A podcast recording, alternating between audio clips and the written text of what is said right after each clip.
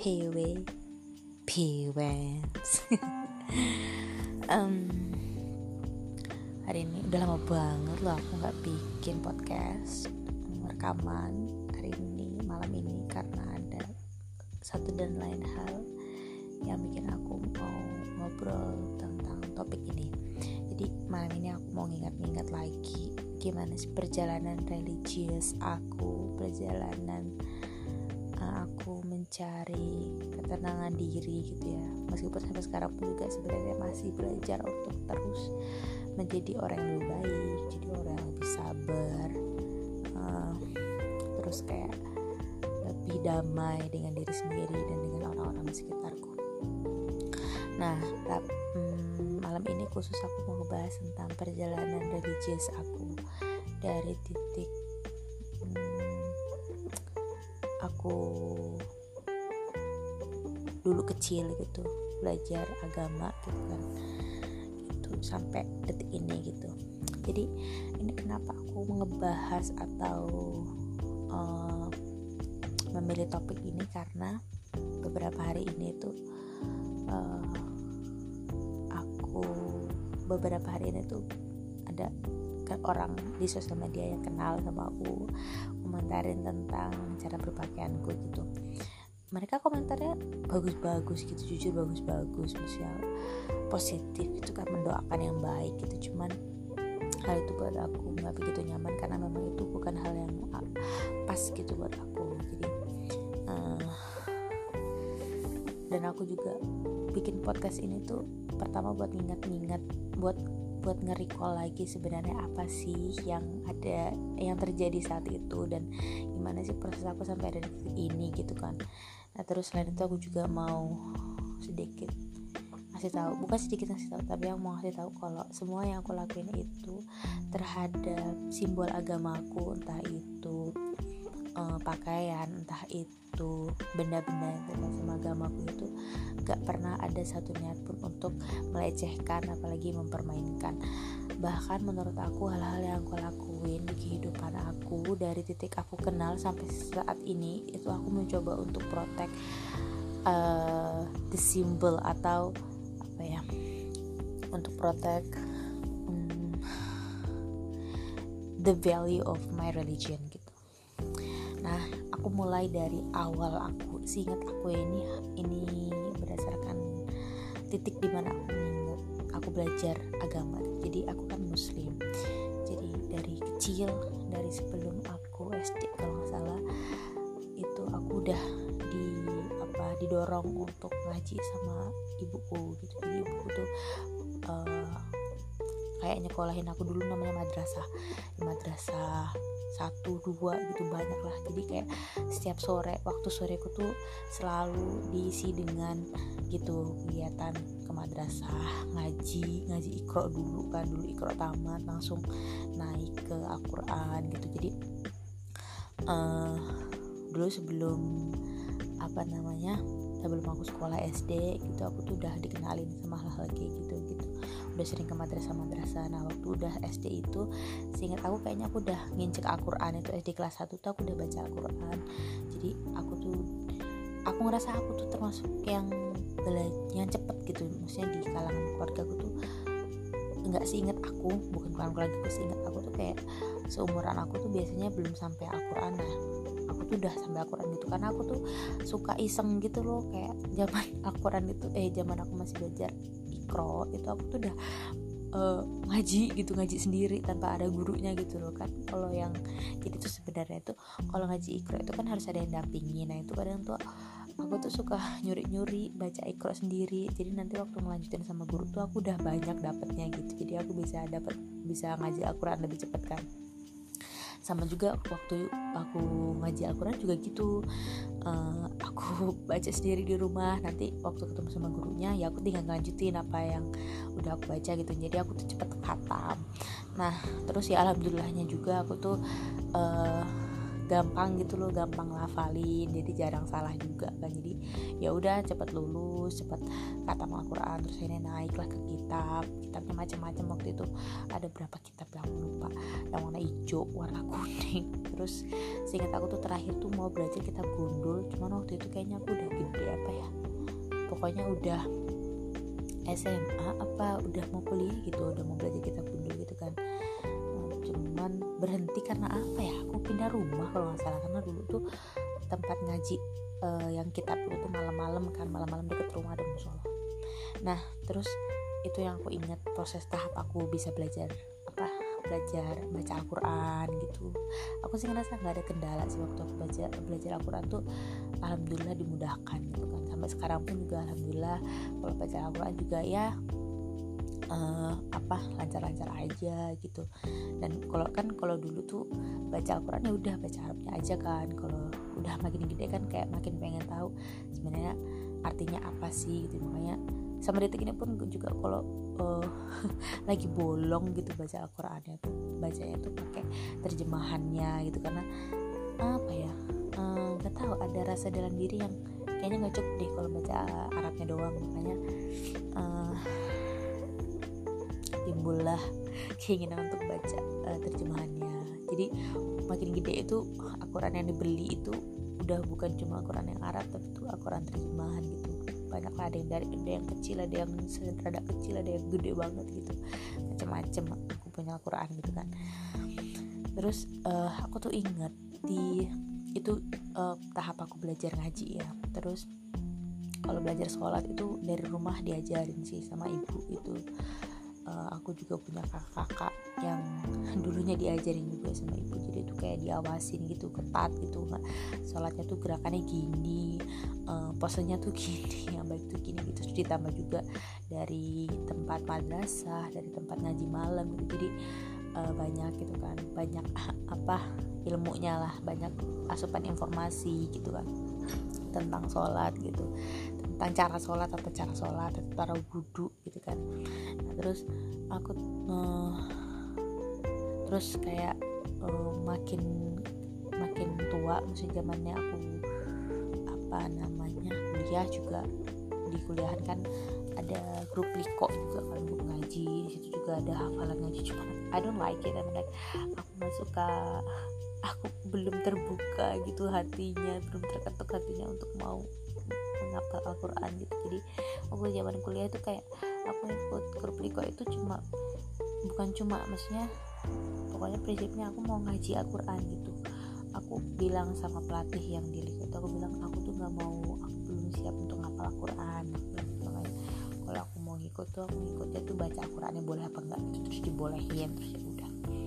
Juga juga aku uh, baca Al-Quran juga maksudnya ikut pengajian gitu karena hmm, ya gitu. Nah terus itu tentang uh, tahapan aku belajar agama terkait sholat ngaji gitu kan. Nah terus kalau terkait pakaian gitu ya pakaian muslimku jadi dulu itu aku SD itu gak pakai jilbab kan karena kan aku negeri. Nah tapi aku masih ingat di saat itu tuh sekitar kelas 3an ke atas itu aku takut udah mengaji kelas 3 tuh kayak teman-temanku tuh udah banyak banget yang pakai jilbab gitu. Dan guruku tuh ada loh yang modelnya tuh uh, dukung banget gitu kalau anak-anaknya pada jilbab dan dia pernah tanya sama aku Pit kamu tuh nggak pakai jilbab? Kok kamu nggak pakai jilbab? Gitu. Yang lainnya kan pakai jilbab. Terus aku bilang gini sih enggak bu. Soalnya saya belum pengen pakai jilbab. Saya bilang gitu sama gurunya dan waktu aku pulang ke rumah juga.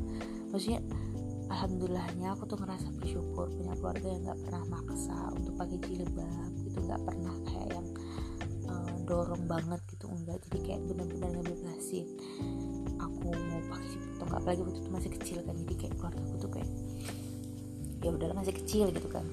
Udah ngejek SMP juga sama yang lainnya rame tuh pakai jilbab. Aku enggak. SMA kelas 1 aku masih belum pakai jilbab sampai akhirnya hmm, mau naik kelas 3 apa ya. seingat aku. Iya kayaknya mau naik kelas 3 atau pertengahan kelas 2 itu ada satu kejadian di mana aku tuh kayak kayak gitu kayak ah kayaknya aku harus pakai jilbab gitu. Terus akhirnya jadi kej kejadiannya itu kayak kalau kayak percaya nggak percaya sih. Jadi tuh dulu tuh aku ada teman dekat cowok dia itu ngomong sama aku kamu tuh nggak emang kamu tuh udah gendut pakainya ketat-ketat. Jadi dulu tuh zaman aku sama tuh kayak aku boy. Jadi tuh aku udah suka pakai kaos pendek terus kayak ketat gitu loh bukan kaos yang longgar tapi bukan yang ketat-ketat cewek-cewek bukan jadi kayak ketat buat cowok gitu. Terus kayak pakai celana pendek pakai pendek kayak gitu. Dia ngoceh maksudnya temen deket gitu ngomong kayak kamu tuh gendut pakai baju menet-menet nah setelah titik itulah aku kayak mikir gitu hmm, kayaknya aku pengen pakai jilbab gitu. Kayak funny sih but it happen gitu jadi setelah nggak lama setelah itu aku bilang sama ibu kalau aku tuh pengen pakai jilbab. Ibu tuh kaget kayak emang kok tiba-tiba banget? Gitu. Dan di pertengahan sekolah maksudnya kayak udah kelas 2 gitu loh. Kenapa nggak dari awal atau nanti aja nunggu lulus? Gitu kan. Terus ya tapi tuh ibu nggak ngomong kayak gitu. Ibu cuma bilang oh ya udah nanti begini gitu. Kayak ibu tuh selalu support apa yang aku pengenin gitu. Aku lagi pengen apa? Aku lagi pengen apa? Gitu kayak ya udah gitu. Selama itu buat hal yang baik gitu ya udahlah itu nggak lama terus dijahitin baju terus kayak punya jilbab beli jilbab terus saya ke sekolah pakai jilbab dan waktu itu uh, aku ikut rohis kan rohis SMA gitu rajin bukan rajin maksudnya sering ikut pengajian dan teman-temannya juga teman-teman di Rohis kan gitu kan bapan gede-gede jadi aku ter dan memang aku tuh tipe yang kalau aku mau melakukan sesuatu atau memutuskan sesuatu aku tuh belajar dulu gitu loh. Jadi kayak cibapan jadi tuh cibapan yang baik itu gimana gitu gitu kayak jadi aku bacain gitu sih. Jadi kayak aku waktu SMA tuh jilbabnya langsung udah gede gitu kan. Udah panjang gitu udah double double gitu. Aku nggak kenal jilbab jilbab yang tipis-tipis pasmina pasmina gitu. Aku nggak kenal jadi kayak jilbabnya gede panjang gitu kan. Dan saat itu aku ngerasa proud banget. Maksudnya kayak gini aku tuh ngerasa kayak uh, nih aku tuh paling suci bukan paling suci ya paling gimana sih. Paling oh, bukan paling ya maksudnya kayak nih aku udah jibapan bener gitu jilbab bener tuh yang kayak gini apa jadi dulu tuh aku kesel gitu kalau ngeliatin cewek-cewek pada pakai jilbab yang tipis-tipis terus pakai ngeliat kelakuan temen-temenku yang kayak di sekolah pakai jilbab di luarnya enggak itu aku sebel sendiri gitu karena dulu tuh aku selalu berprinsip kalau pakai jilbab tuh ketika udah siap jadi ketika pakai jilbab ya udah forever gitu kan itulah kadang kita hidup tuh nggak sesuai dengan apa yang kita ingini gitu. Apa atau mungkin aku juga kena karma I don't know. Jadi kayak itu di bapan sampai lulus juga masih di bapan bukan panjang. Terus sampai kuliah juga aku masih besar sampai ada satu kejadian yang di mana aku tuh berpikir benar-benar berpikir kayak kok gini sih? gitu tentang pakaian muslimku gitu kan waktu itu aku kena di diagnosa tumor payudara.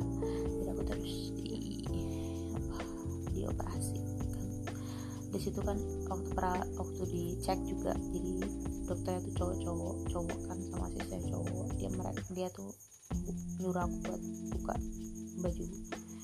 Kayak dari situ aku kayak ngerasa fuck kamu kayak aku tuh pakai jilbab loh aku bilang gitu kayak tuh udah coba nutupin semuanya ini buat nanti suamiku karena kan dulu tuh kan nasibnya gitu kan pakai jilbab biar nanti yang nikmatin suaminya gitu kan. Jadi aku tuh kayak di situ aku berontak banget terus aku kesal banget gitu kenapa aku dikasih bukan penyakit apa ya ke ketidakwajaran di dada yang harusnya aku buat ngebuka. Jadi waktu operasi pun aku hampir telanjang cuma pakai celana dalam doang masuk ke ruang operasi yang kalau aku ingat aku tuh semuanya tuh cowok. Itu kayak di situ aku benar-benar kayak terguncang banget sih. Terguncang banget terkait jilbab gitu kan. Nah kejadian itu aku ingat sih aku mulai kayak jilbabnya tuh pendek-pendek kecil-kecil gitu kan. Aku rasa kayak ya itu apa ya? Gitu loh Selain aku jilbabnya kecil-kecil nggak terlalu gede-gede kayak dulu. Biasalah itu uh, kebetulan waktu itu aku kuliah. Nah waktu kuliah itu kok tiba-tiba temanku yang dulu yang bilang uh, yang dulu apa ngomong gitu pakai baju medat gitu. Jadi waktu itu seingat aku aku tuh pacaran sama dia terus balikan kan. Waktu zaman kuliah itu balikan. Uh, terus ya udah balikan. Di situ aku juga apa ya ngobrol apa bukan ngobrol sih maksudnya. Jadi aku berpikir aku dari dulu tuh prinsipnya kalau mau pakai jilbab tuh nggak boleh pacaran. Nggak boleh pacaran. Jadi tuh ketika aku balikan sama si temanku itu kayak ada rasa kok aku pacaran? Kan aku pakai jilbab? Gitu. Jadi akhirnya aku putus sama dia.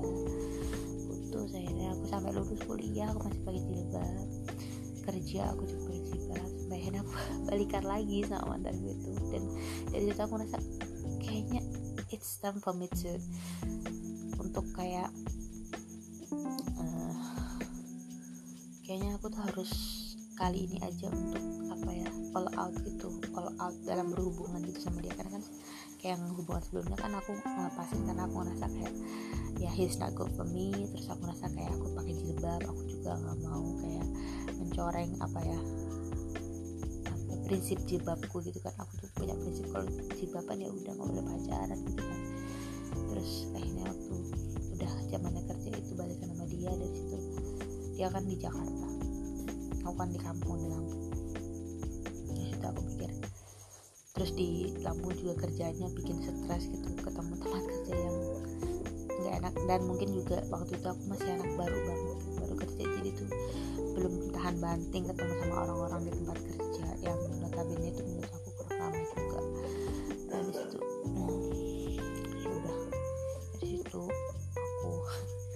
lama kerja di Lampung itu habis lulus kuliah aku pergi ke Jakarta. Emang sengaja buat apa ngikutin si mantan itu. Maksudnya aku pengen aku nggak mau LDR gitu. Aku pengennya tuh pacarannya ya udah jarak dekat di situ aku mutusin untuk coba jilbab. Karena ya itu prinsip gue tuh kalau jilbab itu nggak boleh pacaran. Jadi waktu aku akhirnya mutusin untuk ke Jakarta benar-benar mau berhubungan maksudnya buat ber, apa ya buat nyeriusin hubungan aku sama tapi ternyata ya nggak sesuai ekspektasi ya. Nggak sesuai rencana gitu. Aku sampai Jakarta.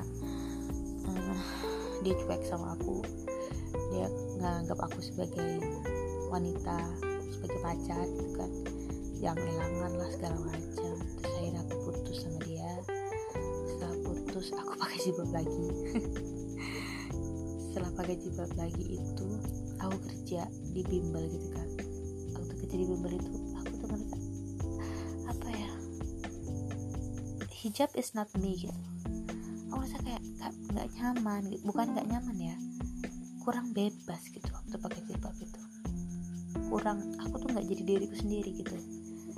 Ada hal-hal yang aku rasa tuh nggak sebebas ketika aku nggak pakai jilbab gitu. Terus akhirnya aku mutusin untuk keluar dari tempat itu. Terus aku pulang ke aku terus trip ngetrip kan ngetrip. Itu ngetripnya aku posisi udah kepala jilbab. Ngetrip sampai Bali gitu pulang ke rumah habis pulang ke rumah. Uh, coba pergi lagi ke Jakarta. Nyari kerja. Alhamdulillah dapet. Tempat kerjaan itu aku nggak pakai jilbab dan everything is fine. Aku rasa very very very fine. Aku nggak ngerasa ada kekurangan sama sekali ibadah kayak biasa aku tetap sholat memang intensitasnya ngurang gitu. Ya gitu kerja ngelakuin dosa-dosa. Begitulah tuh Jakarta selain ada Bali ke rumah. Gak ada niatan pakai jilbab tapi dapat kerjaan di uh, institusi yang mengharuskan pakai jilbab. Makanya belakangan aku pakai jilbab gitu. jadi ya itu